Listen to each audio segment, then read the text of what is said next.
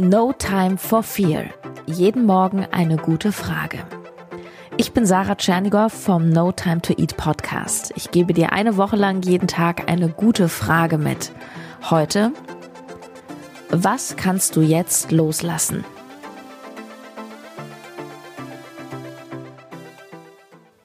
Loslassen ist eine der schwersten Übungen. Wir wollen gerne immer die Kontrolle behalten und an allem festhalten. Loslassen bedeutet jedoch nicht etwas abzuhaken und nie wieder dran zu denken. Loslassen hat viel mit Hingabe zu tun und bedeutet eigentlich nur aus dem Kampfesmodus rauszugehen, aus dem Widerstand. Es bedeutet mehr zu vertrauen, dass alles, was im Leben passiert, irgendwie einen Sinn hat.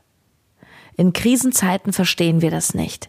Wie heißt es so schön, das Leben wird vorwärts gelebt und rückwärts verstanden. Im Außen ist gerade alles unklar. Wir wissen nicht, was, wie lange und wie es weitergeht. Wenn wir einfach mal ganz dreist unterstellen, dass im Leben alles für uns passiert, dann können wir davon ausgehen, dass wir auch nichts verlieren können, was gar nicht zu uns gehört. Anders ausgedrückt, lass los und wenn es zu dir gehört, dann bleibt es eh oder kommt zurück. Und wenn es weg ist, dann sollte es wohl so sein. Wie oft haben wir im Leben eine schwere Trennung verarbeitet, den Job verloren, schwierige Zeiten durchlebt und hinterher gedacht, ja, es, es war doch gut so, wie es kam, weil es hat mich etwas gelehrt.